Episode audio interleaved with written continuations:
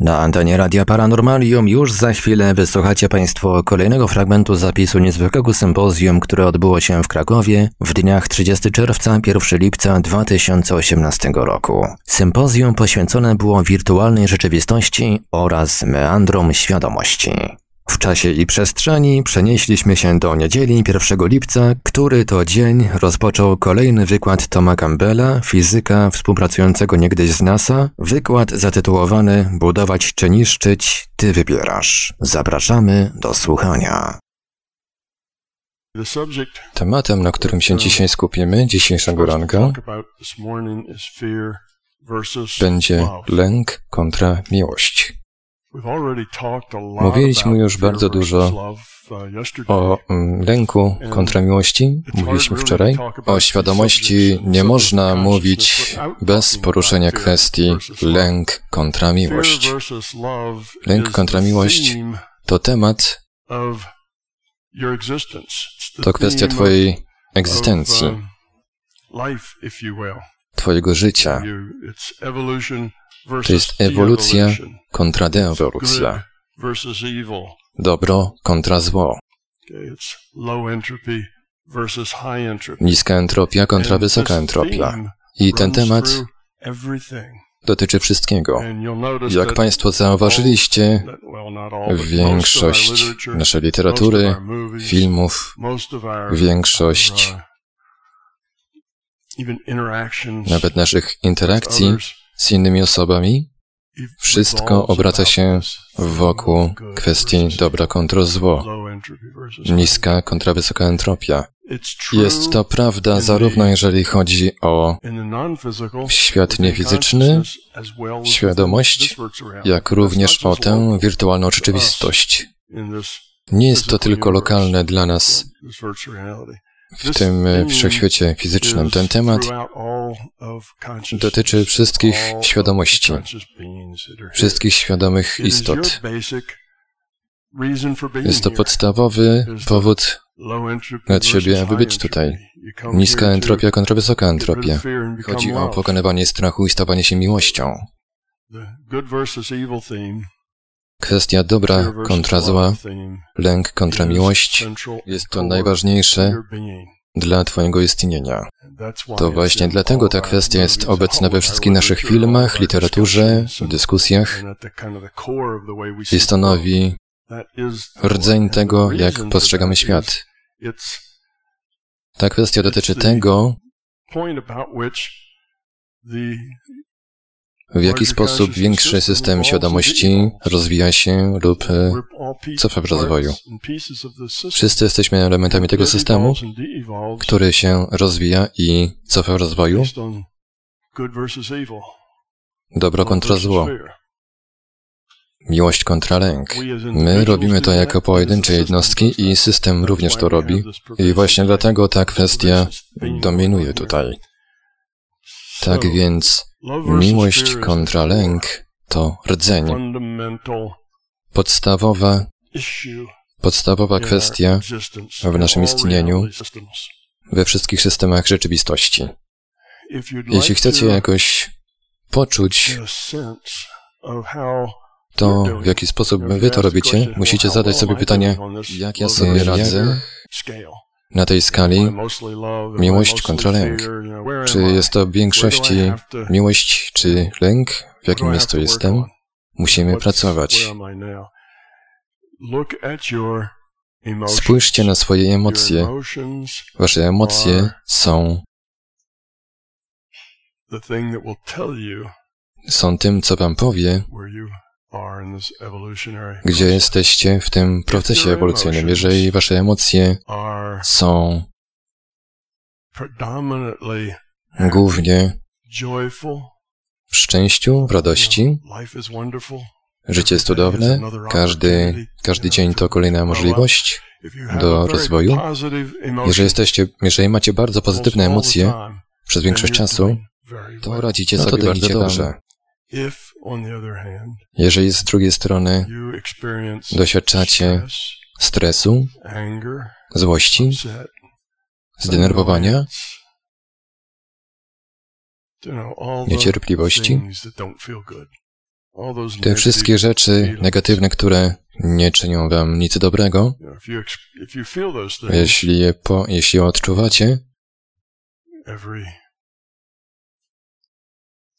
każdego dnia, każdej godziny, a w przypadku wielu ludzi każdej minuty i czujecie te wszystkie rodzaje stresujących rzeczy, jeżeli nie jesteście zadowoleni, nie czujecie się dobrze, spełnieni, nic nie jest w porządku, wszystkie te negatywne odczucia oznaczają, że nie radzicie sobie tak, jak powinniście. To jest lęk. Jesteście zlęknieni, macie negatywne emocje. Tak więc to właśnie emocje na poziomie bycia wyrażają to, kim jesteście. Więc zróbcie taką samoanalizę. Zapytajcie sobie, czy jestem zdenerwowany, czy czuję niecierpliwość, czy się kiedykolwiek złoszczę. Większość z Was powie tak, tak, tak. Może nie cały czas, ale większość czasu. Każdego dnia przechodzimy przez to. To dlatego mamy bardzo dużo pracy do zrobienia. Jest takie powiedzenie, które dotyczy miłości, które chciałbym wyjaśnić, ponieważ dla wielu ludzi jest ono niejasne. Mówi ono, że nie możesz kochać kogoś innego, dopóki nie pokochasz samego siebie. Jest to troszkę niejasne, ponieważ ja mówię wam, jeśli chodzi o miłość do samego siebie, jeśli jesteście skupieni na samych sobie, to mamy tutaj ego. Tak więc jeśli mówimy pokochaj siebie najpierw, mamy nagle problem logiczny. Chciałbym się do tego odnieść, ponieważ słyszę o tym cały czas w pytaniach.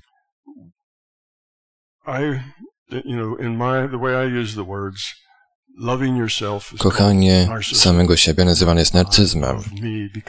Kocham siebie, ponieważ jestem cudownym człowiekiem i zasługuję na dużo więcej niż dostaję. To jest narcyzm. Chodzi o ciebie. I to jest ego i jest to oparte na strachu, na lęku.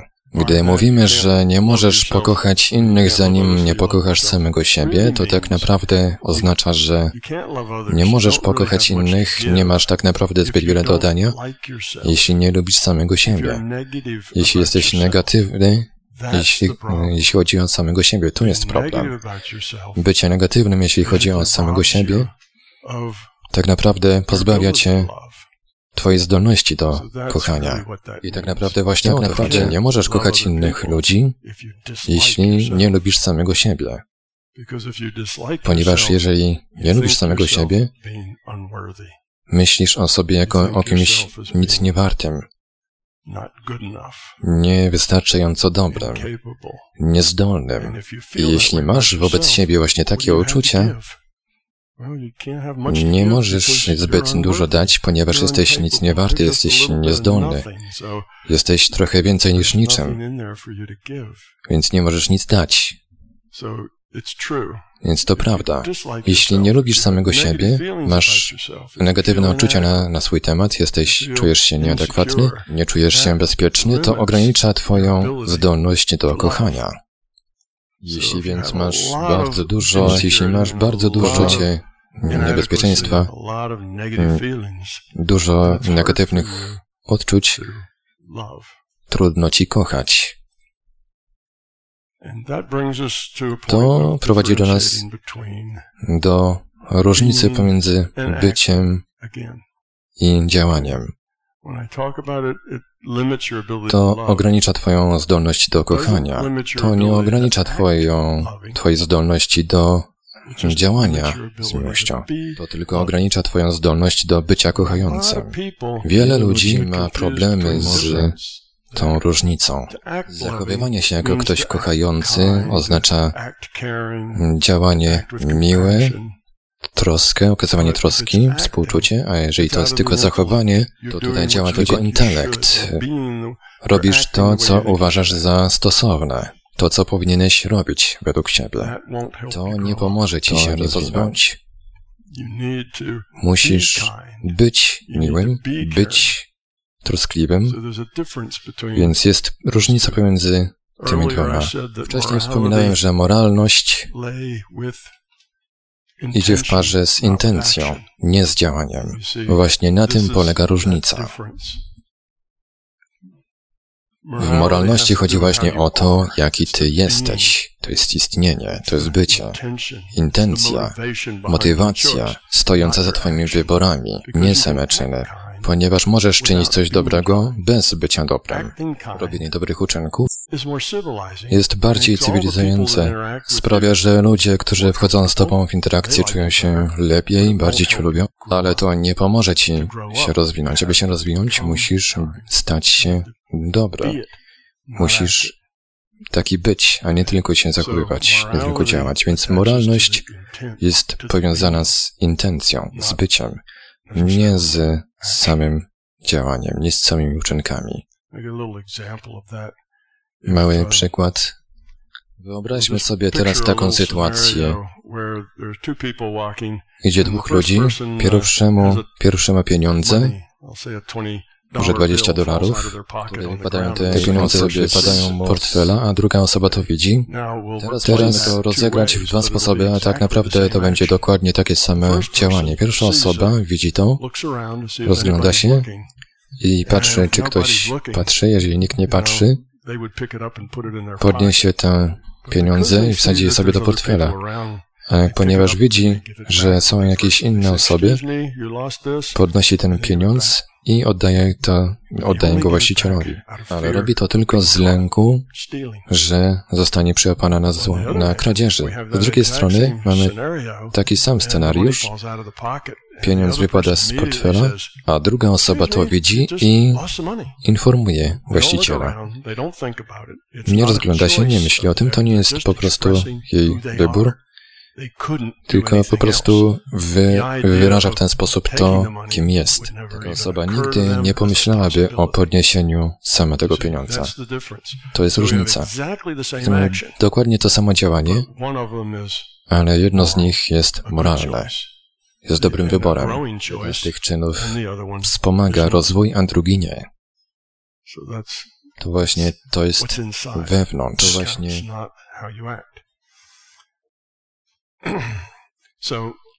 tak więc powiedzenie, że musicie lubić siebie oznacza, że musicie pozbyć się swojej negatywności, co oznacza, że musicie pozbyć się lęku. Chodzi więc cały czas ciągle o to samo. Bez względu na to, jak to postrzegamy, rozwój, bycie szczęśliwym, posiadanie dobrego życia wszystko opiera się na kluczowej rzeczy, na pozbyciu się lęku. Gdy pozbędziesz się tego lęku, twoje ego po prostu zniknie. Ponieważ pozbywając się tego lęku, stajesz się mniej skupiony na siebie. Lęk zawsze dotyczy ciebie. Jeśli się boisz, to boisz się z powodu samego siebie. Więc pozbywając się lęku, stajesz się mniej skupiony na samym sobie. To zmienia całą Twoją rzeczywistość. Pamiętajcie, każdy z nas porusza się po swojej własnej rzeczywistości, ponieważ z uwagi na to, jak interpretujemy świat, gdy czujemy negatywność, interpretujemy świat w sposób negatywny, widzimy go negatywnym. Gdy jesteśmy pozytywni, nie mamy tej negatywności i postrzegamy świat jako pełny potencjału. Problemy wciąż będą obecne, ale to tylko kilka osób starających się, jak tylko mogą, by się rozwinąć i urzeczywistnić potencjał. To nie jest tak, że po prostu nie widzimy problemów, Widzimy je z punktu widzenia osób, które walczą, aby się rozwinąć albo zrobić coś dobrego. Tak więc wasza rzeczywistość, w której żyjecie, przechodzi przez stadia od nieszczęśliwej, bolesnej do przyjemnej, szczęśliwej rzeczywistości tylko poprzez zmianę waszej osobistej perspektywy poprzez pozbycie się lęku. Gdy pozbędziecie się tego lęku, jak tego dokonać, pomówimy już za chwilę. Gwarantuję Wam, że Wasze życie stanie się bardziej pełne zabawy. Gwarantowane jest, że Wasze życie, w Waszym życiu będą lepsze związki, lepsze, lepsze relacje ze wszystkimi. Z małżonkiem, z innymi ważnymi osobami, z dziećmi, z szefem, z sąsiadami. Związki ze wszystkimi, nawet z Waszym psem, i kotem. Relacje ze wszystkimi i wszystkim będą lepsze, staną się lepsze, będą mniej denerwujące, mniej stresujące. Będzie mniej negatywności w tych właśnie relacjach. Nauczycie się pozwalać ludziom być takimi właśnie, jakimi są. Gdy odczuwamy lęk, pragniemy upewnić się, że wszystkie te złe, okropne rzeczy, które mogą się wydarzyć, nie wydarzą się. Bo wiemy, że świat jest pełen tych nieprzyjemnych rzeczy i jeżeli nie będziemy się starać wystarczająco mocno, te rzeczy się nam przydarzą. Więc chcemy manipulować naszym środowiskiem, manipulować ludźmi, szefem, małżonkiem, wszystkim szefem, Chcemy, aby oni byli właśnie tacy, jacy my chcemy, żeby oni byli. A chcemy tego dlatego, ponieważ wiemy lepiej, jak, jacy oni powinni być. My wiemy lepiej, co oni powinni zrobić. I tak naprawdę nie chodzi tutaj o nich. My tylko staramy się im pomóc, pomagając im robić właściwe rzeczy, które my chcemy, żeby oni zrobili. Jak widać tutaj w dalszym ciągu nie chodzi o innych, ale wciąż chodzi o Ciebie.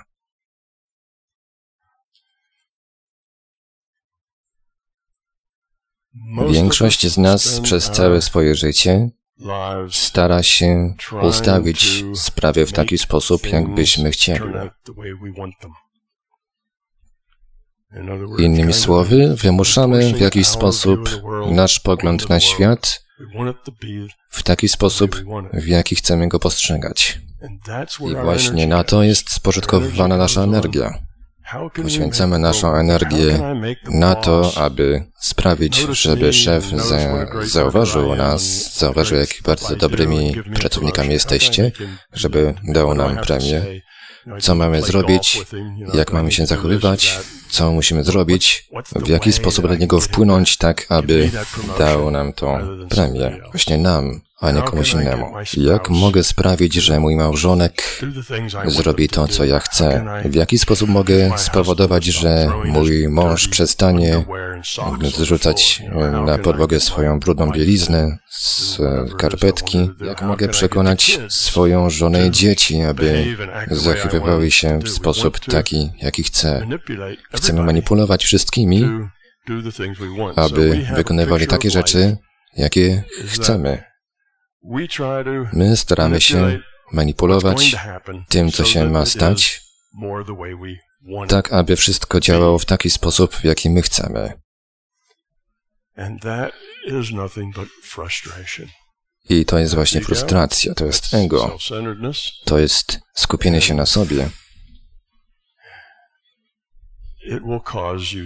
To spowoduje, że będziecie nieszczęśliwi, zdenerwowani, cały czas będziecie zestresowani, ponieważ większość czasu po prostu nie uda Wam się osiągnięcie tego, co chcecie.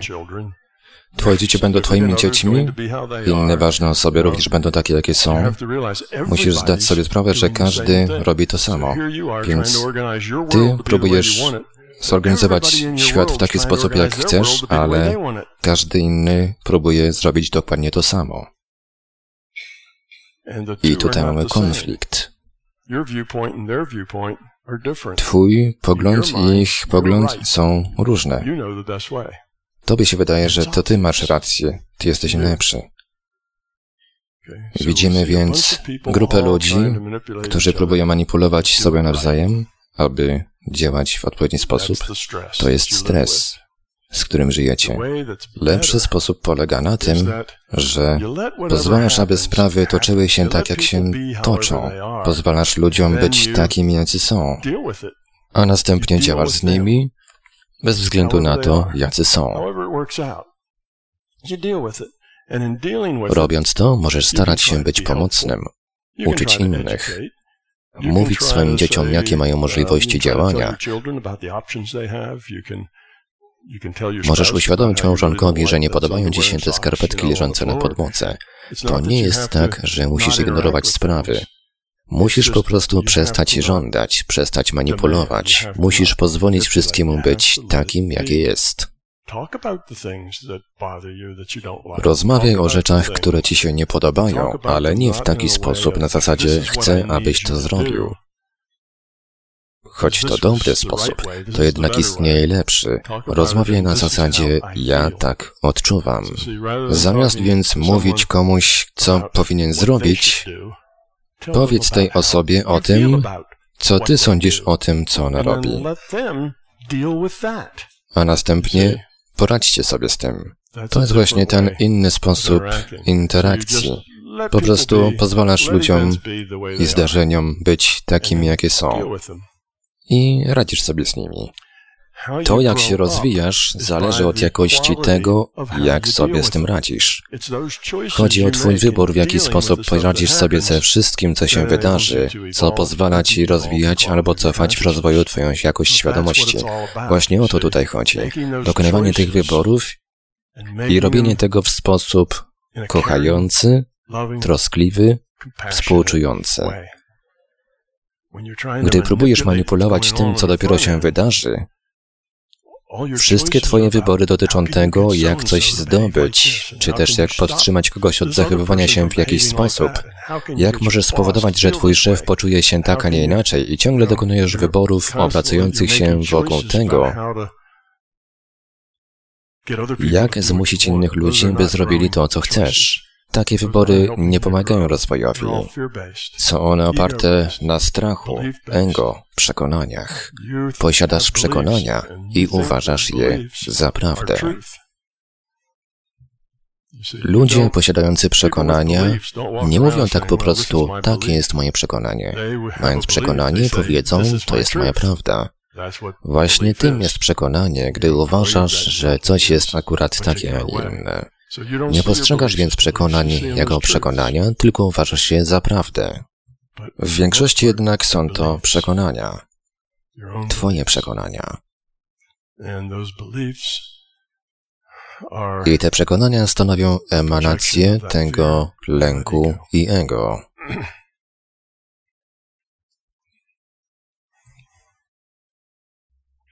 Muszę powiedzieć, że widzę tutaj dużo długopisów robiących notatki. To dobrze. Tak więc lęk tworzy ego. Gdy pozbywasz się lęku, ego po prostu znika. Większość Twoich przekonań również jest tworzonych przez Twój lęk. Pozbywasz się lęku, większość przekonań znika. Zostajesz wtedy ze światem takim, jaki jest. Jeśli świat w swojej rzeczywistej postaci niepokoi Cię, to również dzieje się to przez Twój lęk i ego. Jeśli świat taki, jaki jest, Cię zasmuca, to niekoniecznie musi być spowodowane przez lęk i ego. Może być, ale przyczyną może być również miłość, ponieważ miłość posiada w sobie element, który może być smutny. Owym smutnym aspektem miłości jest to, gdy widzisz ludzi, o których się troszczysz i ostatecznie wraz z Twoim dorastaniem tych ludzi pojawia się coraz więcej. Ale nawet gdy są to tylko najbliżsi, niewielka grupa ludzi, gdy widzisz, że ci ludzie robią rzeczy, które powodują dla nich ból, to większość tego bólu oni tworzą sobie sami. Ból w większości pochodzi od lęku. Dostrzegasz więc, że ci ludzie postrzegają świat w taki sposób, że czyni to ich nieszczęśliwymi.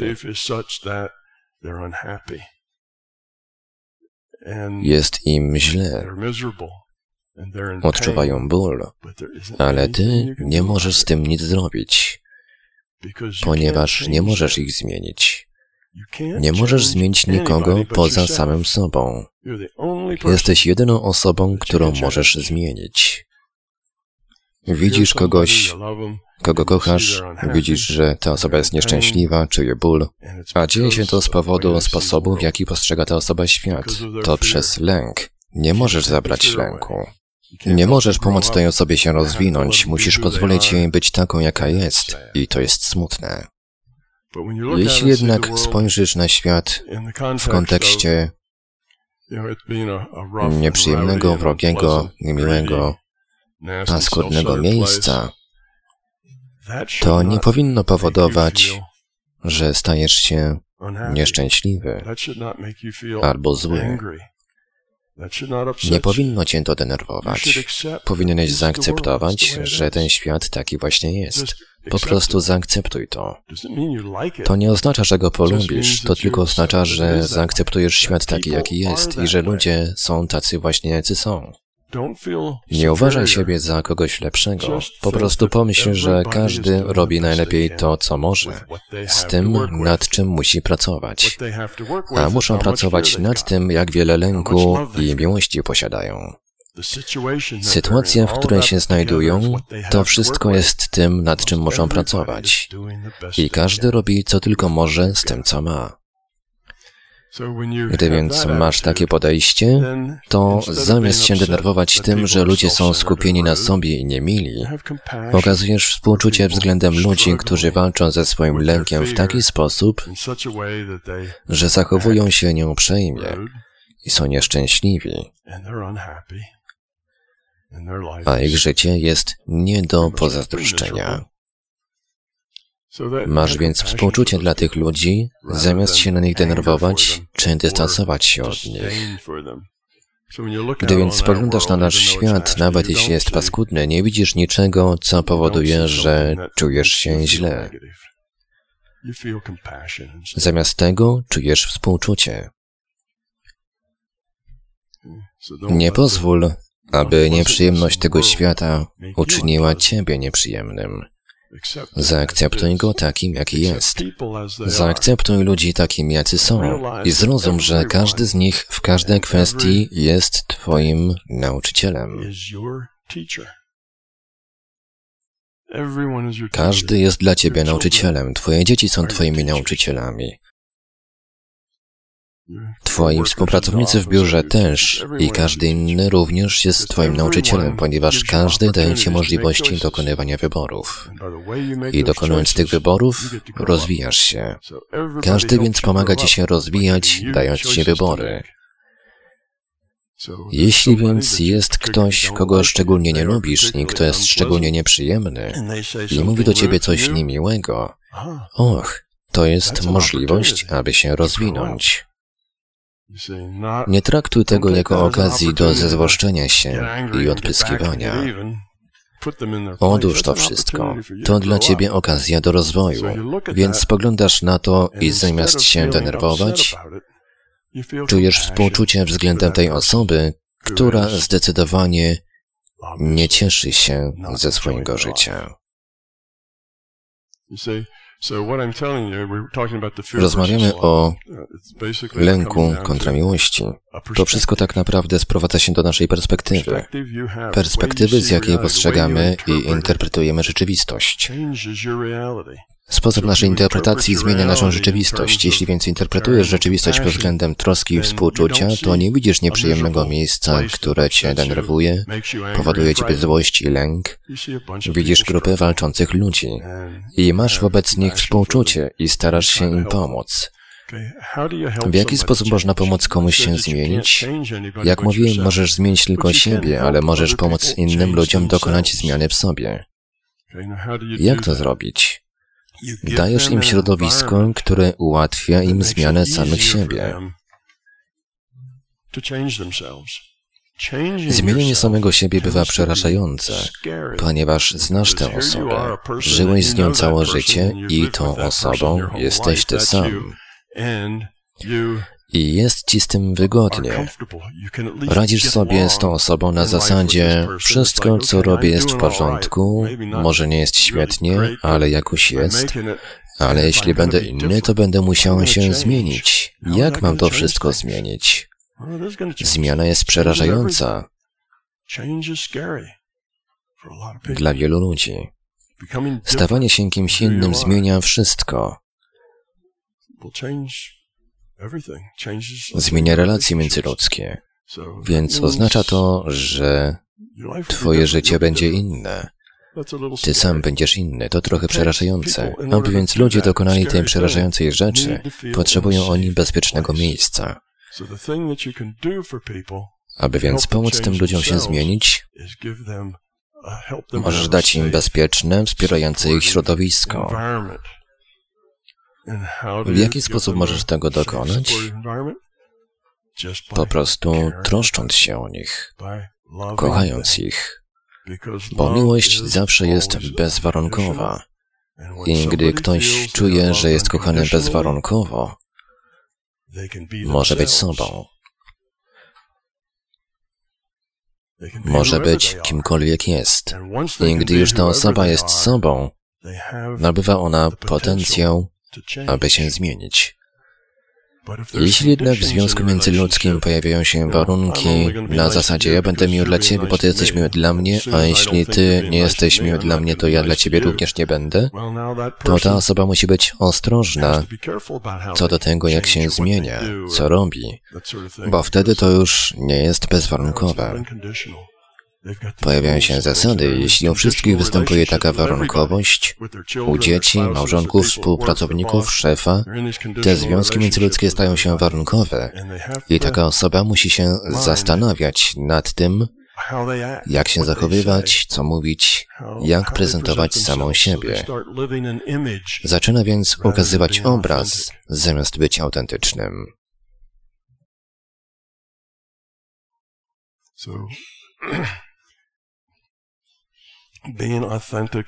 Bycie autentycznym to właśnie to, co następuje, gdy pozbywasz się swojego lęku. Stajesz się sobą. Możesz więc komuś innemu pomóc, poczuć się sobą. To daje tej osobie możliwość dokonania zmiany w sobie, ponieważ ta osoba wie, że ty tam jesteś, troszczy się o nią bez względu na to, kim ta osoba się stanie. To nie jest już więc takie przerażające. W taki więc sposób pomagasz innym ludziom zmienić siebie. Jeśli chodzi o dzieci, pomagamy im dorosnąć, szczególnie jeżeli chodzi o nastolatków, z którymi czasami trudno się wchodzi w interakcję, ponieważ są oni w procesie oddzielania się od nas, stawania się dorosłymi, nie są już dziećmi co jest bardzo przerażające. To jest bardzo przerażający i zmieniający proces dla nich.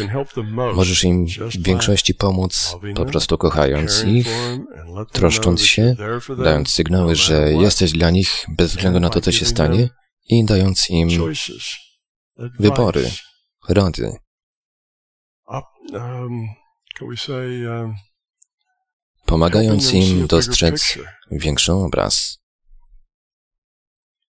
Jednak jeśli chodzi o rzeczy, których nie powinno się robić, szczególnie u nastolatków, to dawanie wskazówek. Gdy dajesz wskazówki, tłumaczysz im, jak niecy powinni być i co powinni robić. Nie jest to pomocne dla kogoś, kto próbuje dorosnąć, dojrzeć do momentu, gdy jest samym sobą i dokonuje własnych wyborów staje się dorosłym. Dopóki więc dajesz im wskazówki, co robić, kim być, nie dajesz im możliwości stawania się sobą, odkrywania, kim są, co to znaczy być samym sobą. Możesz im jednak dać pewne porady. Jeśli widzisz, że nastolatek zmierza w kierunku złej decyzji, zamiast mówić, zabraniam ci to robić, Lepiej powiedzieć, jeśli zrobisz to, coś może się stać. A, B, C, D, E. Niektóre z tych rzeczy mogą być pozytywne, ale niektóre inne będą negatywne. Musisz być szczery. Nie próbuj manipulować, ukazując wszystkie opcje jako przerażające. Postaraj się pomóc dokonać lepszej decyzji. Pokazujesz im możliwe opcje takie, jak postrzegasz je z perspektywy osoby bardziej dorosłej i bardziej doświadczonej. I to nie są ich wybory. Jeśli dokonają wyboru, a ty ostrzeżesz ich, że to kiepski wybór, dzieci będą z wyprzedzeniem uprzedzone, czym ten kiepski wybór może się skończyć. I gdy zobaczą, że rzeczywiście przynosi on złe efekty, stwierdzą, no tak, rodzice mnie przed tym ostrzegali, widzę, że to zaczyna się realizować, muszę się wycofać. I w końcu dojdzie do tego, że trudno będzie im wyrazić samych siebie, bo będą prowadzeni przez Ciebie. Ale one chcą się nauczyć czegoś ważnego. Jeśli po prostu powiesz, nie idźcie tam, nie nauczą się niczego ważnego. Poza tym, że nie mogą wykorzystać swojej wolnej woli,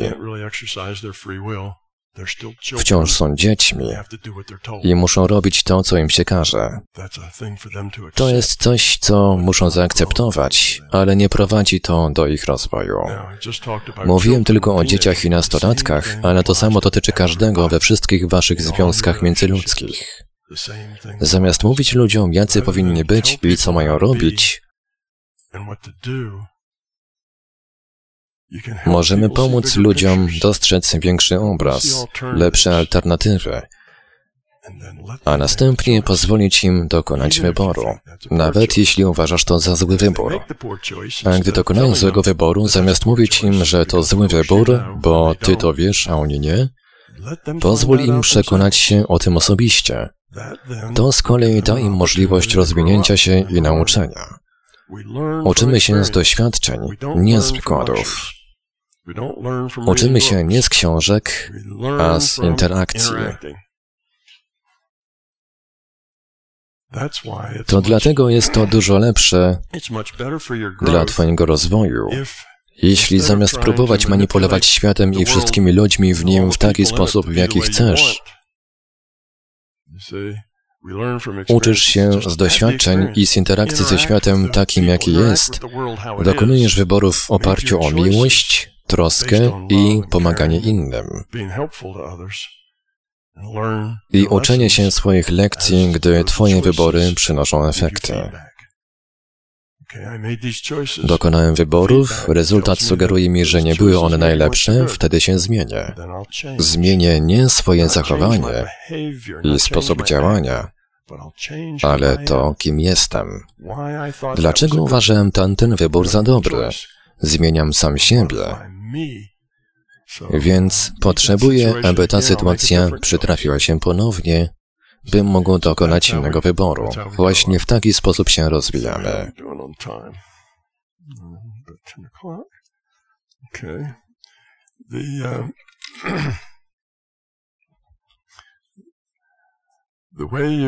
Twoje pozbycie się lęku polega na tym, że po pierwsze Musisz go odnaleźć, stać się świadom jego istnienia. To nie jest łatwe zadanie. Większość Twoich lęków znajduje się w obszarze intelektu. Są to rzeczy, które odebrałeś mając 4 lata. Rzeczy, które odebrałeś z kultury, przekonań pochodzących z Twojego dziedzictwa. Większość Twoich lęków jest ukryta. Trudno więc odnaleźć Twój lęk. To jest krok pierwszy. Więc co zrobić, gdy ten lęk już odnajdziemy? Możemy przyjrzeć się przekonaniom. Przekonania wywodzą się z lęku, ale tak jak lęk, są bardzo trudne do znalezienia. Nie możesz odnaleźć przekonania, ponieważ w Twoim przekonaniu wszystkie Twoje przekonania to fakty. Właśnie tak postrzegasz swoje przekonania.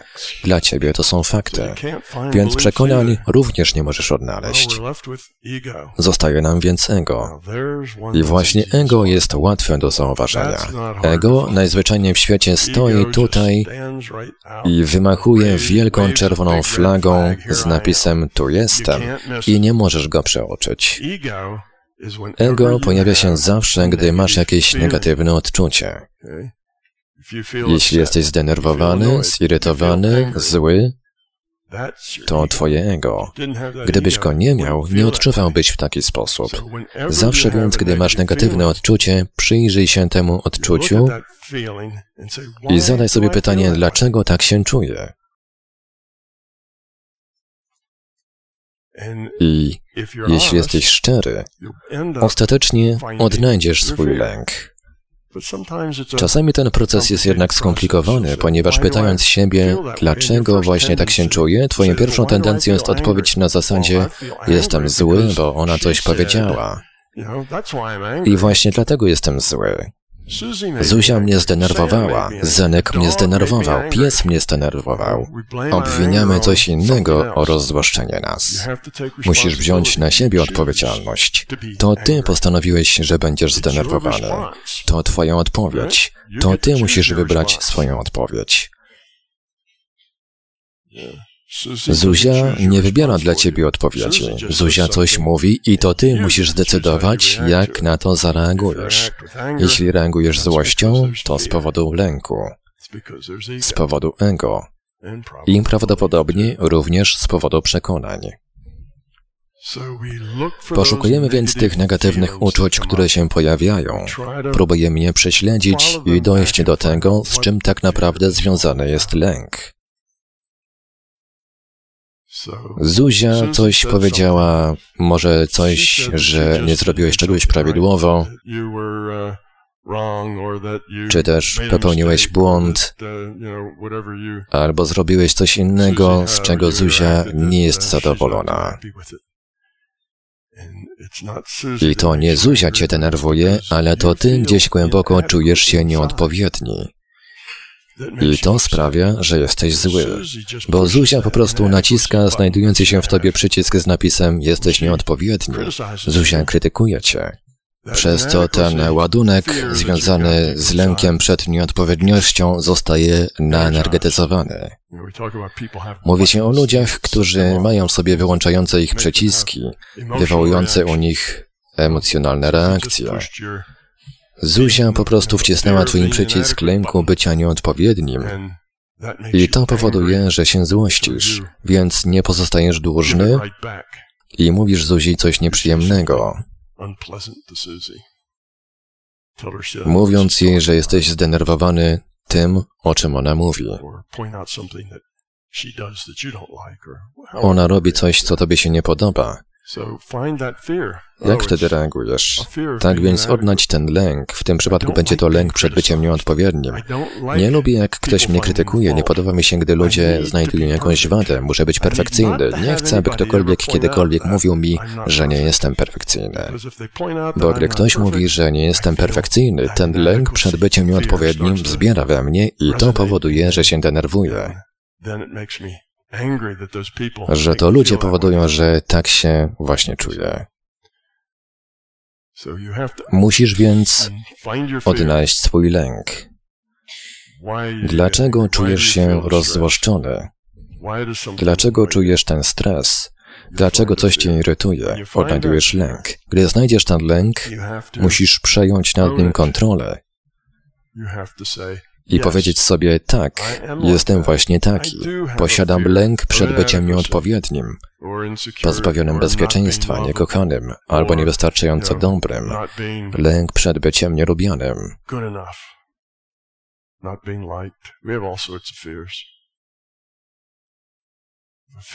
Lęk przed byciem traktowanym jak za dobrą monetę, przed byciem niedocenianym, dotyka nas wiele lęków. I musisz przejąć kontrolę nad tym lękiem i powiedzieć, tak, to ja, posiadam ten lęk. A następnie musisz przyjrzeć się swoim doświadczeniom z przeszłości, by określić, w jaki sposób ten lęk zmienił Twoje wybory. Postanowiłeś zezłościć się na Zuzie, ponieważ ona powiedziała ci coś nieprzyjemnego, skrytykowała cię. Musisz stwierdzić, ten lęk spowodował, że się rozzłościłem i spowodował, że nazwałem Zuzię czy jakąś inną osobę głupią, czy coś w tych klimatach. I cofnij się do kilku ostatnich tygodni, lat, dziesięcioleci i przyjrzyj się temu, w jaki sposób ten lęk wpłynął na Twoje wybory. Gdy to zrobisz, zdasz sobie sprawę z tego, że prawdopodobnie 80-90% dokonanych przez ciebie wyborów jest kierowanych przez twój lęk. Dostrzeżesz, w jaki sposób wpływa to na twoje życie. I to nie będzie ładny obrazek. Zobaczysz, w jaki sposób spowodował ten lęk dysfunkcję w Twoim życiu, jak niszczył relacje z innymi ludźmi, jak wprowadza napięcia i negatywność w związkach. A to powinno dać Ci zachętę, aby pozbyć się tego lęku. Pozbywanie się lęku w momencie, gdy już przejąłeś nad nim kontrolę i dostrzegłeś, w jaki sposób zmienia on Twój świat i rzeczywistość, to tylko kwestia intencji i tego, że naprawdę chcesz się go pozbyć. Pozbywanie się lęku nie oznacza zakrywanie go i umieszczania w miejscu, w którym nie możesz go zobaczyć. Nie o to nam tutaj chodzi. Jeśli go rzucisz gdzieś w kąt, wciąż go będziesz miał. Pozbycie się lęku nie oznacza wcale, że gdy Zuzia powie ci coś mi niemiłego, to ty się po prostu uśmiechniesz i nie odpowiesz. To milsza reakcja, ale jeśli jest ona wymuszona przez intelekt, to ci nie pomoże. To jest działanie w określony sposób, a nie bycie. Chcesz być taki, że gdy Zuzia powie ci coś nieprzyjemnego i skrytykuje cię, to w ogóle cię to nie zdenerwuje. Możesz pomyśleć, biedna Zuzia, jest w pewnym sensie negatywna, z pewnością ma nieciekawe życie, a ja nie mogę nic zrobić, aby pomóc jej poczuć się lepiej. Masz już inny punkt widzenia. Nie dzwoni w żaden dzwon i nie uruchamia żadnego przycisku, bo ty tego przycisku już nie masz. Pozbyłeś się tego lęku. Wszystkie twoje przyciski połączone są z lękami. I o to nam właśnie chodzi. Masz tę intencję, aby się tego pozbyć. Po prostu zwykłą intencję, którą nosisz ze sobą w swoim głowie. Rezultat, który masz każdego dnia i łapiesz się, gdy odpowiadasz ze złością. Weźmy przykład. Za każdym razem, gdy okazujesz takie reakcje, zatrzymujesz je. Nie tak, że odsuwasz je na bok, tylko rozpoznajesz je i mówisz, nie chcę się tak czuć, nie chcę w taki sposób reagować. To nie jest pomocne. To nigdy niczego nie poprawia, a jedynie pogarsza sprawy. To jest dysfunkcyjne. A następnie Pozwól temu odejść. To może się wydarzyć i setkę razy, ponieważ w taki sposób po prostu reagujemy. Ale ty reagujesz i za każdym razem łapiesz to i masz intencję, że nie chcesz więcej taki być. Nie będę reagował w taki sposób. Nie próbujemy odłożyć tego na bok, tylko próbujemy zmienić to, jacy jesteśmy. Ta intencja modyfikuje przyszłe prawdopodobieństwo. i jeśli będziesz to robił nadal, lęk po prostu zniknie, odejdzie.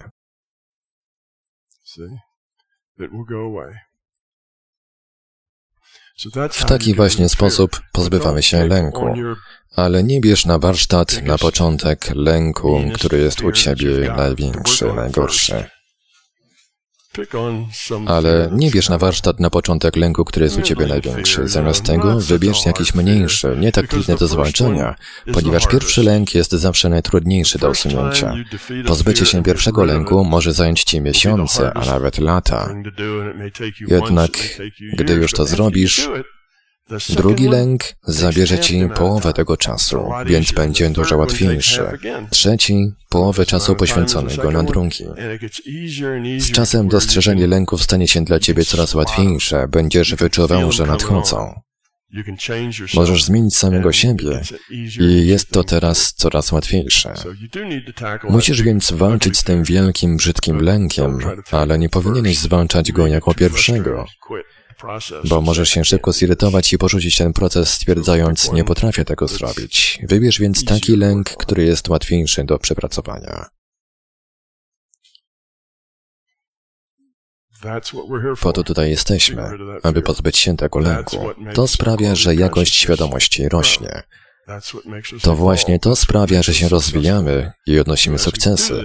Robiąc to, stajemy się innymi ludźmi.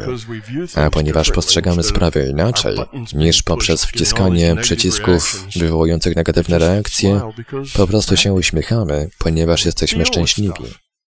I radzimy sobie z tym wszystkim z troską zamiast z negatywnością. Ponieważ odpowiadając negatywnością, zawsze pogarszasz sprawę. Ta reakcja wylewa benzynę na rozpalony już pożar. Ktoś złości się na ciebie, a ty na niego. To nie prowadzi do rozwiązania problemu, a jedynie do pogorszenia go. Zawsze. Gdy ktoś wciska te twoje przyciski i wywołuje reakcję, ty zawsze pogarszasz sprawę. Twoje myślenie na zasadzie nie pozwolę im, aby mnie tak traktowali i plotkują na mój temat, gdy ja coś zrobię, to oni odpowiedzą odwetem. Ja powiem im coś dwa razy bardziej nieprzyjemnego, więc drugi raz tego nie zrobią. To tak nie działa. To sprawia, że interakcja na podstawowym poziomie jest jeszcze gorsza. To sprawia, że twój przycisk staje się jeszcze bardziej czuły. Ty czujesz się źle, wyzwala w tobie stan zdenerwowania, wprawia cię w stan negatywności. I to jest po prostu całkowicie złe. Nie musisz karać innych ludzi. Musisz zaakceptować ich takimi, jacy są. Musisz pomóc im się zmienić, jeśli tylko masz możliwość, dając im bezpieczne, wspierające środowisko. Ktoś mówi ci coś nieprzyjemnego, a ty nie odbierasz tego personalnie, jak nakazuje ci twoja reakcja spowodowana przez ten lęk. Możesz po prostu zastanowić się nad tym, dlaczego ktoś ma akurat takie zdanie. Skąd to się bierze? Może jest to efekt jakiejś błędnej informacji, ja się zachowałem niewłaściwie, albo coś innego. Może warto o tym porozmawiać. Może nie teraz, ale później, by dowiedzieć się, skąd ta opinia się wzięła. Teraz masz szansę rozwiązać ten problem, zamiast tylko go pogarszać. Równie dobrze możesz stwierdzić, że po prostu nie chcesz z tą osobą wchodzić w interakcję. Jeśli tak jest w istocie, to najlepszym rozwiązaniem jest nie nawiązywać z nią w ogóle kontaktu. Niektórych ludzi nie możesz tak po prostu zostawić. Twoje krewni, małżonek, dzieci. Nie możesz po prostu powiedzieć, ech, ci ludzie mnie denerwują, nie chcę takiego związku, idę sobie. Po prostu nie możesz tego zrobić. Musisz tam być, musisz wchodzić w interakcję, na przykład z wujkiem Fertkiem, Ktokolwiek to jest, może ma zgryźliwe podejście. Musisz jednak nauczyć się komunikować z tą osobą w taki sposób, który jest pozytywny. I to pomoże być pozytywnym również tej osobie, ponieważ jeśli ty powiesz komuś coś niemiłego, nawalisz na całej linii. To jest najgorsze, co można zrobić, a ta osoba nie obroni się. Zamiast tego powie, powiedz mi, pomóż mi zrozumieć. Nie wiesz, co z tym zrobić. Nie wiesz, co zrobić, gdy wujek Ferdek powie ci coś sarkastycznego, a ty nie odpowiesz w niemiły sposób. Zamiast tego możesz podejść, przytulić go, zapytać, co czuje i porozmawiać o tym w sposób pozytywny. Teraz pomagasz mu się rozwinąć, ponieważ to on jest w tej negatywnej roli, gdzie to on jest niemiły, to on odpyskuje. I to jest sposób, w jaki ludzie kończą, żyjąc ze sobą w tym trybie życia, atak obrona. I jeśli złamiesz ten krąg, po prostu będąc miłym, to oni są zaskoczeni i nie wiedzą, co powiedzieć. Jest mniej prawdopodobne, że następnym razem będą nie byli wobec ciebie, ponieważ nie uzyskają od ciebie reakcji, jakiej oczekiwali. To ich przeraża. Coś tu jest nie w porządku. On miał się na mnie zezłościć, ale się nie zezłościł. Hmm, czy wie coś, o czym ja nie wiem? To pomaga ludziom rozwijać się. To już omówiłem. Może teraz sesja pytań i odpowiedzi. So let me open it up for some questions. And we'll get the mics Tom? over here. I have a question from yesterday that we discussed but didn't have to answer. And the question was, i pytanie wcz- wczoraj było zadane i dla Toma wydało się interesujące, żeby omówić. I pytanie dotyczy, it's about the chat room.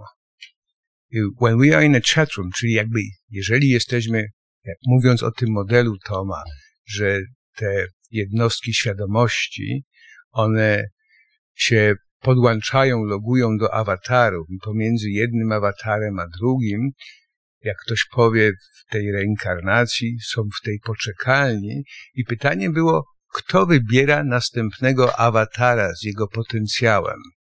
So the question was if, if you, the individual consciousness unit is in the chat room and waiting for another login to another avatar, who picks up the level of difficulty of this another login of this another avatar? Okay, so that's basically To jest pytanie po prostu o to, jaki proces zachodzi, gdy process? umieramy. Gdy umarłeś, die, what happens co dzieje się potem? Zakończyłeś jedno doświadczenie i rozpoczynasz następne. Jest to pewna część mojego modelu, której nie wyjaśniłem, wyjaśniając moją wielką teorię wszystkiego. Jest to metafora jednostki bycia świadomym wolnej woli, z angielskiego. Individual Unit of Awareness of Free Will. Indywidualne jednostki świadomości to również metafora funkcji świadomości. Mamy więc indywidualną jednostkę świadomości, to po prostu my tutaj, nasza świadomość. Ta indywidualna jednostka bycia świadomym wolnej woli może oddzielić fragment siebie. Indywidualna jednostka świadomości oddziela fragment siebie. I to właśnie ten fragment loguje się, by zagrać awatarem. I w tym fragmencie zawarta jest cała jakość tej świadomości. Cała zgromadzona wiedza, dojrzałość i wcześniejsze doświadczenia. Ta jakość przynależy do danego fragmentu indywidualnej jednostki bycia świadomym wolnej woli. Nie ma tam jednak ani odrobiny warstwy intelektualnej. Nie przechodzi żadna część zawartości intelektualnej pamięci. Nic z tego, co dana jednostka dowiedziała się wcześniej. Przechodzi tylko sama jakość, owa reprezentacja poziomu ewolucji, jaki dana jednostka dotychczas osiągnęła. I ten fragment jednostki loguje się do nowego awatara. Logując się, wnika do tego awatara w całości. Więc to nie jest tak, jak my to robimy, że logujemy się do gry komputerowej, zmęczymy się tym, zgłodniejemy, musimy iść do łazienki, wciskamy przycisk pauza, wstajemy, idziemy gdzieś indziej, wracamy i kontynuujemy grę. To nie jest całkowite zanurzenie. Zanurzenie owo polega na tym, że nigdy nie opuszczasz gry. To właśnie dlatego indywidualna jednostka świadomości wprowadza do awatara jedynie fragment siebie, ponieważ ma jeszcze inne rzeczy do zrobienia i nie może być całkowicie zanurzona w awatarze w taki sposób. Tak więc tylko fragment, który posiada jakość, zostaje umieszczony w tej nowej istocie.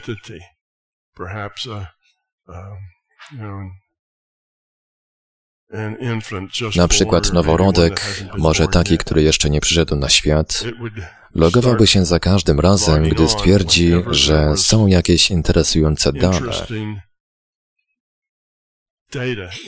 ciekawe wybory do dokonania. Gdy takie ciekawe wybory się trafią, następuje zalongowanie. Powiedzmy, że przed przyjściem na świat płód widzi nowe rzeczy, Widzi światło, szablony, to, że światło zmienia się w ciemność i tak dalej. Słyszy różne rzeczy, takie jak głosy rodziców, ruch samochodowy, czuje rzeczy, wie, że jest otoczony płynem, może kopać, popychać. i może to wszystko robić używając wszystkich swoich zmysłów, jakimi można doświadczać. Te doświadczenia są interesujące, ponieważ, miejmy to na uwadze, ta indywidualna jednostka bycia świadomym wolnej woli nie posiada pamięci. Posiada jedynie jakość. Musi więc nauczyć się, jak wszystko interpretować, tak jak to robi noworodek. Gdy następuje całkowite zanurzenie w awatarze, naturalnym dla indywidualnej jednostki bycia świadomym wolnej woli jest to, że uważa ona siebie za awatara. Dlatego, że ona nie wie nic więcej, nie posiada pamięci, nie pamięta bycia ani robienia jakichkolwiek innych rzeczy. Wie tylko tyle, że wszystko zaczęło się od światła i płynu, ścian do popychania, następnie mamy doświadczenie narodzin, następnie jednostka rozwija się i uczy się, jak interpretować dane, które otrzymuje. Pamiętajmy, że ta jednostka bycia świadomym wolnej woli tak naprawdę nigdzie nie idzie, tylko jest po prostu zalogowana do strumienia danych w wirtualnej rzeczywistości Otrzymuje ten strumień danych i na niego reaguje. Loguje się, gdy strumień danych jest wystarczająco interesujący, aby jednostka chciała w nim być i zachęca ją do uczenia się. W taki właśnie sposób zaczynamy, gdy się logujemy. Jednostka gra tym awatarem strumieniu danych, identyfikuje się z nim, bo nie zna niczego innego, myśli, że jest tym awatarem, do czasu, gdy awatar się zestarzeje, ponieważ zestaw reguł również ulega postarzeniu i umrze. Gdy awatar umiera, Jednostka bycia świadomym wolnej woli oczywiście nie umiera. To świadomość, która jedynie gra awatarem. Z momentem śmierci awatara, jednostka bycia świadomym wolnej woli trafia do innej rzeczywistości, ponieważ była zalogowana w celu zdobycia danych z komputera, które definiuje zmysły awatara.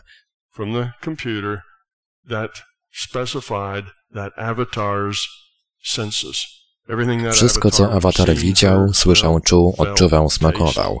Wszystko to znajduje się w strumieniu danych, a awatar uczył się, jak to interpretować.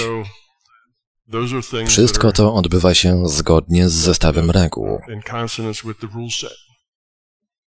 Biologia fizyczna, ciało biologiczne, biologiczny zestaw reguł. Awatar otrzymuje te dane i w momencie, gdy umiera, Jednostka bycia świadomym wolnej woli nie otrzymuje już od niego żadnych danych.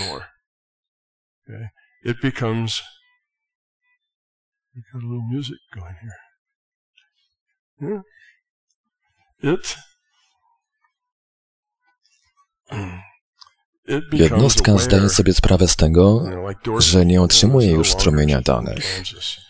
Zamiast tego zaczyna otrzymywać strumień danych z tego, co wydarzy się jak na następne. Tak więc pierwszą rzeczą, w jakiej orientuje się jednostka, jest to, że nie przebywa już w tej wirtualnej rzeczywistości. Nie ma już ani danych, ani strumienia danych. Następnie zdaje sobie sprawę z tego, że znajduje się gdzieś i dostrzega punkt świetlny.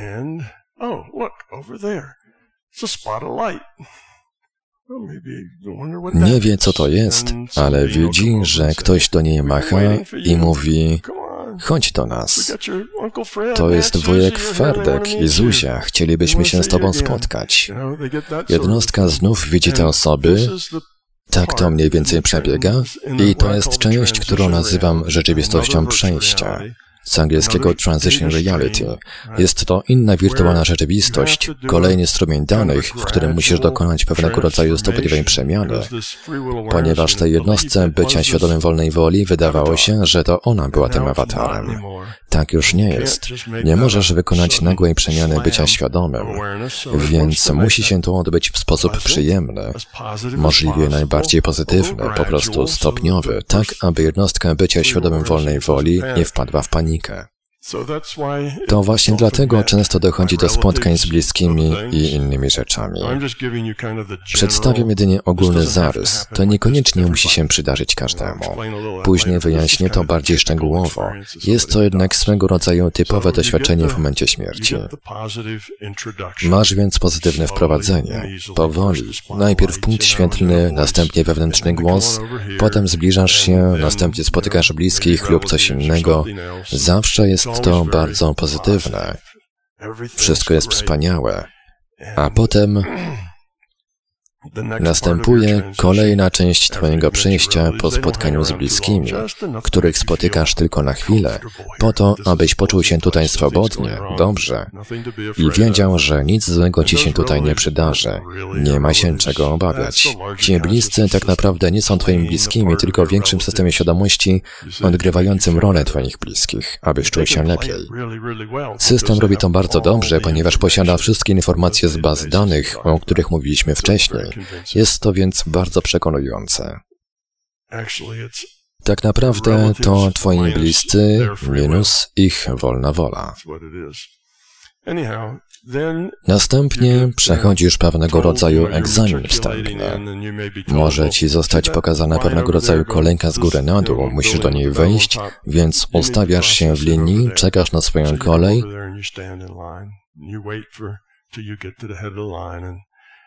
Możesz usłyszeć kilka pytań, po których przejdziesz do innej linii. Wszystko to jest zrobione po to, aby dać Ci możliwość pozbycia się wszystkiego, co miałeś, swoich wcześniejszych doświadczeń i aby pozytywnie zintegrować się z jakimś innym miejscem. W tych liniach nie ma dla Ciebie nic do zrobienia, to tylko taki proces, mający sprawić, że poczujesz się lepiej. Gdy już zrozumiesz, że nie jesteś już w tej wirtualnej rzeczywistości i nie znajdujesz się już w strumieniu danych awatara, życie, które właśnie przeżyłeś, zaczyna zanikać niczym sen. Natychmiast staje się idealnie jasne, co to się stało, gdzie ja jestem. Ale bardzo szybko, w ciągu sekund, minut, wszystko, co miałeś w tym pakiecie doświadczeń, zaczyna zanikać niczym sen. To, gdy zobaczyłeś światło, ludzi, zapomniałeś o całej rzeczywistości, którą właśnie opuściłeś. Jej już w jakimś sensie nie ma, o ile nie masz obsesji na jej punkcie, bo jeśli obsesyjnie się czymś przejmujesz, ten proces zajmuje nieco więcej czasu.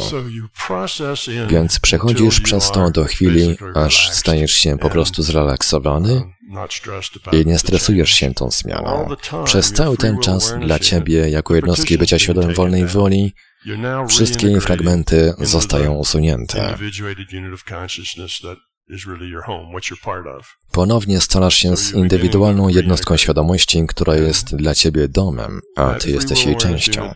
Zaczynasz się więc ponownie integrować. Jednostka bycia świadomym wolnej woli po prostu znika. Fragment znika, a ty znów jesteś częścią całości indywidualnej jednostki świadomości. To nie jest tak, że ten fragment zostanie wyrzucony do kosza, on po prostu znika i znów staje się częścią całości.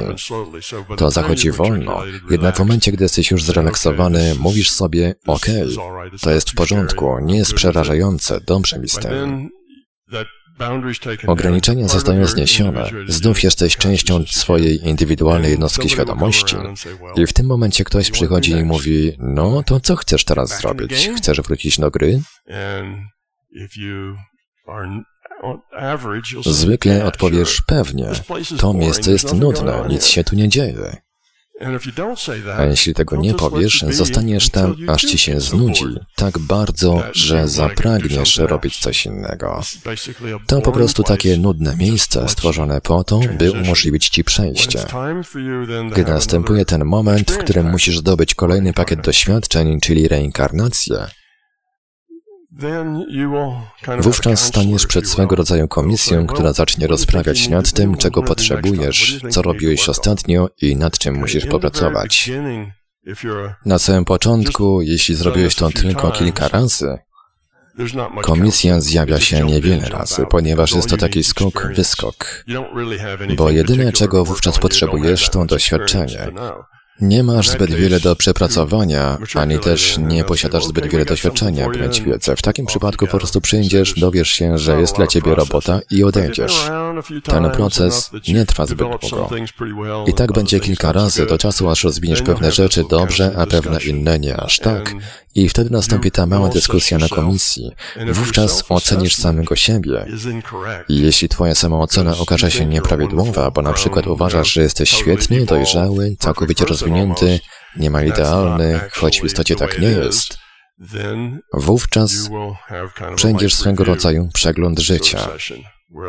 Dowiesz się, że być może musisz popracować nad swoją złością. I to spowodowało, że w ostatnim życiu przyczyniłeś się do wielu problemów. Odpowiesz, ja? Zły? Ja nigdy nie jestem zły. Co chcesz przez to powiedzieć? Złość? Problemy? No cóż, zdarzało się, że byłem zły, ale nie powinienem się złościć. Wówczas pokażą ci może nie całe życie, ale te jego fragmenty, w których zachowywałeś się bardzo źle. Wskażą ci to i tamto i zdasz sobie sprawę, że rzeczywiście byłeś wtedy rozzłoszczony. I będzie to trwało do momentu, aż zrozumiesz, gdzie jesteś w procesie swojej ewolucji, co jeszcze musisz zrobić. I wtedy dojdziesz do wniosku, że rzeczywiście musisz popracować nad swoją złością. Jaka więc sytuacja byłaby dobra, aby dać wiele możliwości do przepracowania tego problemu? Zostanie wybrana taka sytuacja, w której będziesz miał mniej szans na odniesienie sukcesu. A jeśli przechodziłeś przez to już wcześniej, to ta sytuacja będzie jeszcze bardziej wymagająca. Jeśli wciąż jesteś na początku, to będzie łatwiejsza. W reinkarnacji, która zostanie dla Ciebie wybrana, musisz mieć dość dobre prawdopodobieństwo sukcesu. W przeciwnym wypadku nie zostanie ona wybrana. System nie chce, abyś poniósł porażkę. Musisz odnieść zwycięstwo. Wchodzisz więc w sytuację, w której możesz zwyciężyć.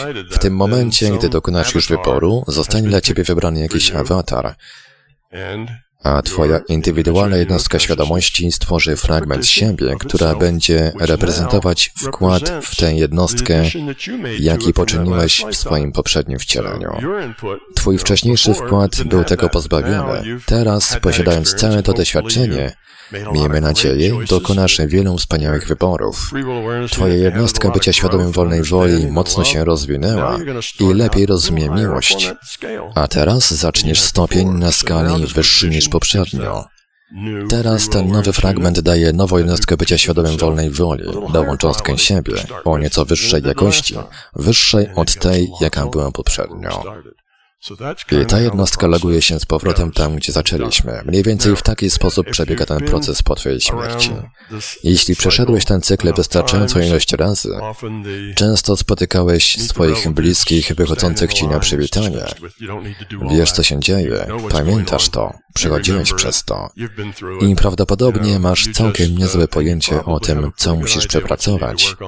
Więc jesteś poniekąd bardziej dojrzały w tym procesie, to możesz go przeskoczyć i przejść od razu do dyskusji pod tytułem To jest ten problem, nad którym pracowałem. Wypróbowałem tę sytuację, która poprzednim razem nie poszła zbyt dobrze. Dokonałem wielu złych decyzji, więc chciałbym zrobić coś innego. Masz pewien wkład w tę sytuację, a system próbuje dobrać dla ciebie coś, co daje duże prawdopodobieństwo, że odniesiesz sukces. Mniej więcej tak to działa. Niektórzy ludzie po prostu dobrze przechodzą ten proces, niektórzy potrzebują przeglądu życia, a niektórzy nie. Niektórzy po prostu wskakują i wyskakują z powodu małej ilości doświadczeń. Ogólnie rzecz ujmując, taka jest jednak rzeczywistość przejścia, kolejna wirtualna rzeczywistość. Pamiętajcie, że jedyne co tu zachodzi to to, że posiadacie jednostkę bycia świadomym wolnej woli, która traci swój strumień danych w tej wirtualnej rzeczywistości. Nie odbiera już żadnych danych. Następnie zaczyna odbierać dane z tego przyjaznego miejsca, którym jest rzeczywistość przejścia, gdy jej część znika i ponownie integruje się z indywidualną jednostką świadomości. Następnie pomaga ona systemowi dobrać dla samej siebie dobrą ścieżkę, wkracza na nią i otrzymuje kolejny pakiet doświadczeń. Potrzebujemy wielu takich pakietów doświadczeń, ponieważ rozwój jest czymś trudnym do przeprowadzenia. Stawanie się miłością nie jest proste. Musisz pracować nad wszystkim cały czas, aż dojdziesz do perfekcji. Jest to więc test, w którym dokonujemy dobrych i złych wyborów. Nigdy jednak nie ma on końca. Jeśli nie wyniosłeś z lekcji żadnej wiedzy, otrzymujesz kolejną szansę. Jeśli wciąż się nie nauczyłeś, otrzymujesz jeszcze następną i tak dalej.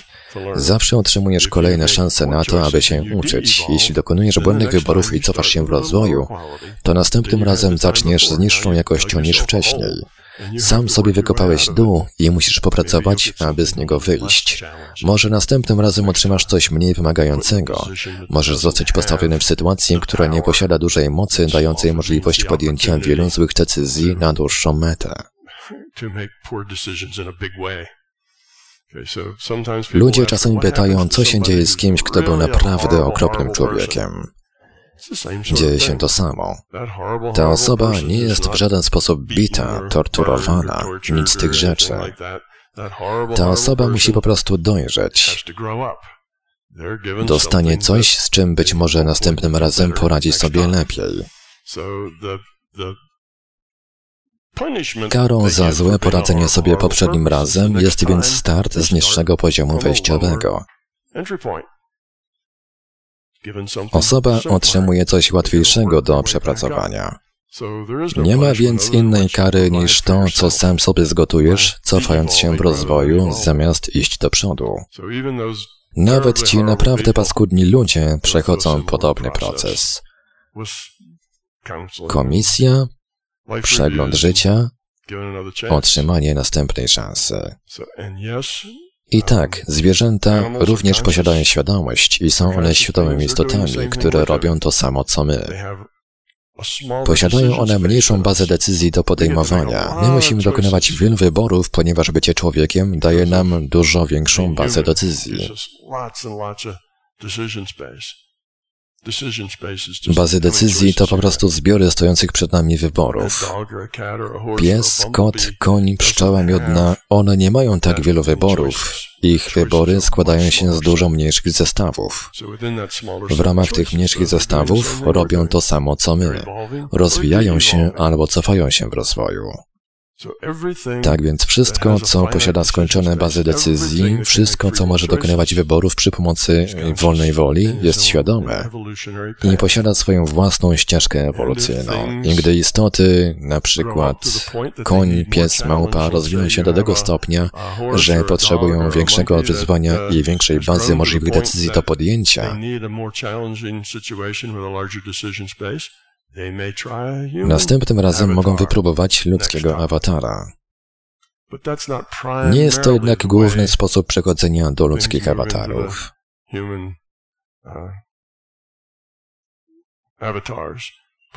Nasza biologia jest częściowo oparta na tym,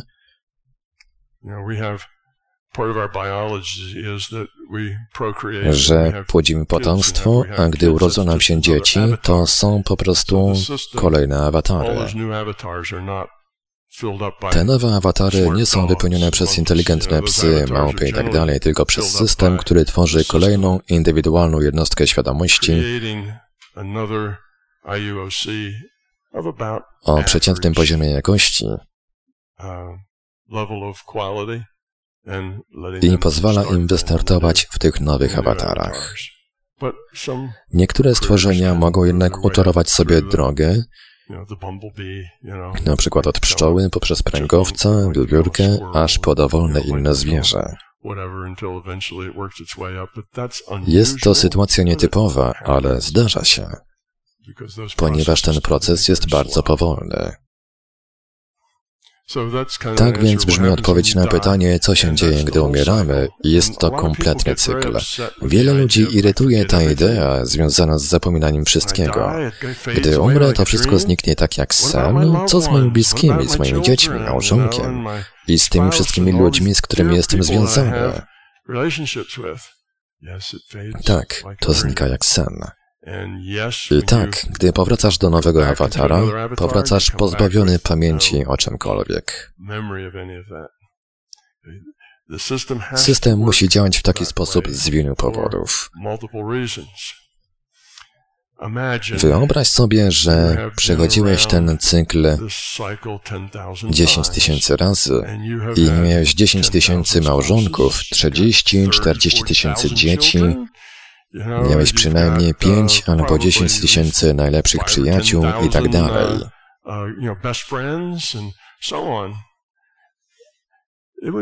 Jak widać, po jakimś czasie byłoby to niemożliwe do wyobrażenia. Musisz pozwolić temu wszystkiemu odejść. Jesteś tutaj, by dokonywać wyborów dla swojego doświadczenia. Wszyscy inni też to przechodzą, więc każdy również przechodzi z jednego pakietu doświadczeń do następnego.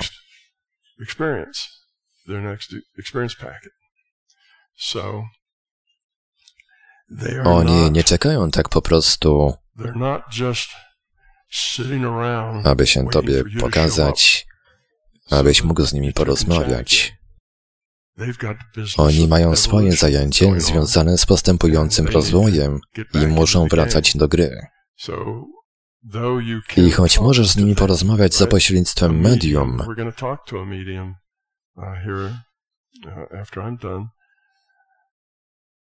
Medium może ściągnąć z powrotem wujka Fertka, który nie żyje już od dziesięcioleci.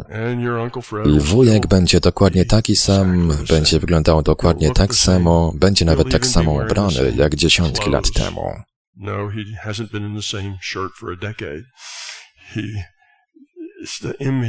Ale to tylko obraz reprezentujący wujka Fertka pochodzący z bazy danych. I to jest wujek Ferdek w każdy sposób, w jaki możesz sobie wyobrazić. Emocje, wspomnienia, wszystko. Dokładnie w taki sposób. Możesz porozmawiać z wujkiem Fertkiem, zadawać mu pytania, możesz to zrobić przy pomocy własnego umysłu, a jeśli nie potrafisz, możesz poprosić o pomoc medium, czyli kogoś innego. Możesz porozmawiać z wujkiem Fertkiem o sprawach bieżących, a wujek Ferdek może odpowiadać na przykład, o tak, to był dobry wybór, kupno tego roweru dla twojego wnuka. To brzmi tak, jak gdyby wujek Ferdek wiedział, co robiłeś w ostatnim tygodniu. Jest to więc idealna reprezentacja wujka Ferdka. Pochodzi ona jednak z bazy danych. Robi to system. Możesz zapytać, a na czym polega różnica? Wujek Ferdek był jednostką bycia świadomym wolnej woli. Jednostka zrobiła, co do niej należało, wróciła, połączyła się ponownie z indywidualną jednostką świadomości, a następnie przeszła do kolejnej możliwości, aby się rozwinąć. Nie staje w miejscu i nie myśli sobie, a wezmę się usiądę w fotelu na wypadek, gdyby ktoś chciał ze mną porozmawiać. Minęły już dekady, a tu nikt nie dzwoni. E, może posiedzę jeszcze z 10 lat. To tak nie działa. Wujek Ferdek idzie dalej. Wciąż jednak możesz wchodzić w interakcję z wujkiem Ferdkiem w dowolny sposób, w jaki z nim obcowałeś, gdy był w awatarze.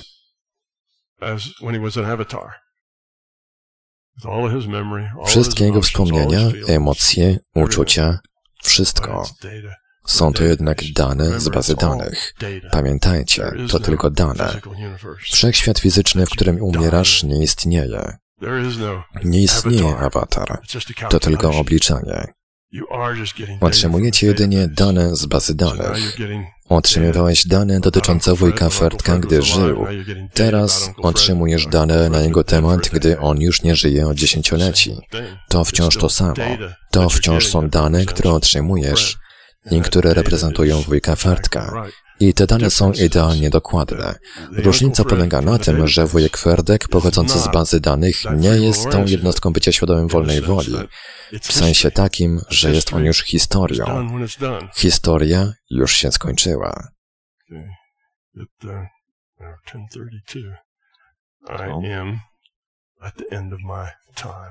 So uh, we'll, we'll wrap that up. So Mam świadomość, że ta odpowiedź była długa, jednak wielu ludzi pragnie dowiedzieć się, co dzieje się po śmierci, dokąd idziemy. Można zapytać, a skąd to wszystko wiesz? Nie wyglądasz na martwego. Mógłbym odpowiedzieć, że jestem martwy i nie martwy jednocześnie. Wiem to wszystko, ponieważ byłem tam wielokrotnie. Podążałem za ludźmi, którzy przeszli przez ten proces. Możesz więc podążać za ludźmi, gdy oni umierają. Po prostu zaczynasz śledzić ich, iść za nimi, używając swojego bycia świadomym. Możesz to nazywać stanem poza ciałem, ale to tylko nazwa, którą nadajemy niebyciu tutaj. A następnie przechodzisz wraz z nimi przez cały ten proces. To nie jest proste zadanie. Możesz to zrobić, gdy nauczysz się usuwać szum ze swojego umysłu. Możesz to zrobić z dziesiątkami ludzi i w końcu dostrzeżesz szablon, według którego ten cały proces przebiega. Po drugie, miałem przez pewien czas związaną z tym pracę. Pracowałem w wirtualnej rzeczywistości przejścia. Byłem więc jednym z tych gości, którzy mówili, chodź tutaj, jest dobrze, spotkasz się z wujkiem Fartkiem i innymi. Moja praca przypominała witanie ludzi w hipermarkecie. Robiłem tego typu rzeczy, uczestniczyłem w trakcie tego procesu, obserwowałem komisję i tak dalej, miałem więc pracę. Otrzymałem tę pracę tylko po to, aby zyskać doświadczenie tego, jak to wszystko działa. Uważam, że wy również moglibyście otrzymać takie zadania, gdybyście znaleźli się w punkcie, w którym byłoby to pomocne dla waszego rozwoju. i gdzie system świadomości podłączyłby was do tego. Pracowałem tam i obserwowałem, jak setki ludzi przechodzą przez ten proces. Właśnie stąd pochodzą informacje, które posiadam. Pochodzą one z większego systemu świadomości. Taka to historia. Na początku rozmawialiśmy o kwestii lęk kontra miłość, ale to pytanie było dobre. Dziękuję Witoldowi i wszystkim.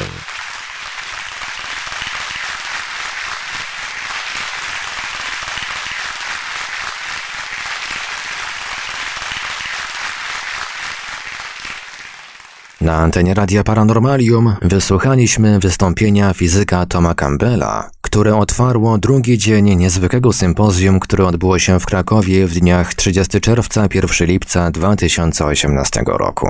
Sympozjum poświęcone było rzeczywistości wirtualnej oraz meandrom świadomości. Za tydzień kolejna część, a w niej wystąpienie Danuty Terpiłowskiej, zatytułowane Terapia sercem, przekazy mocy, mądrości i miłości.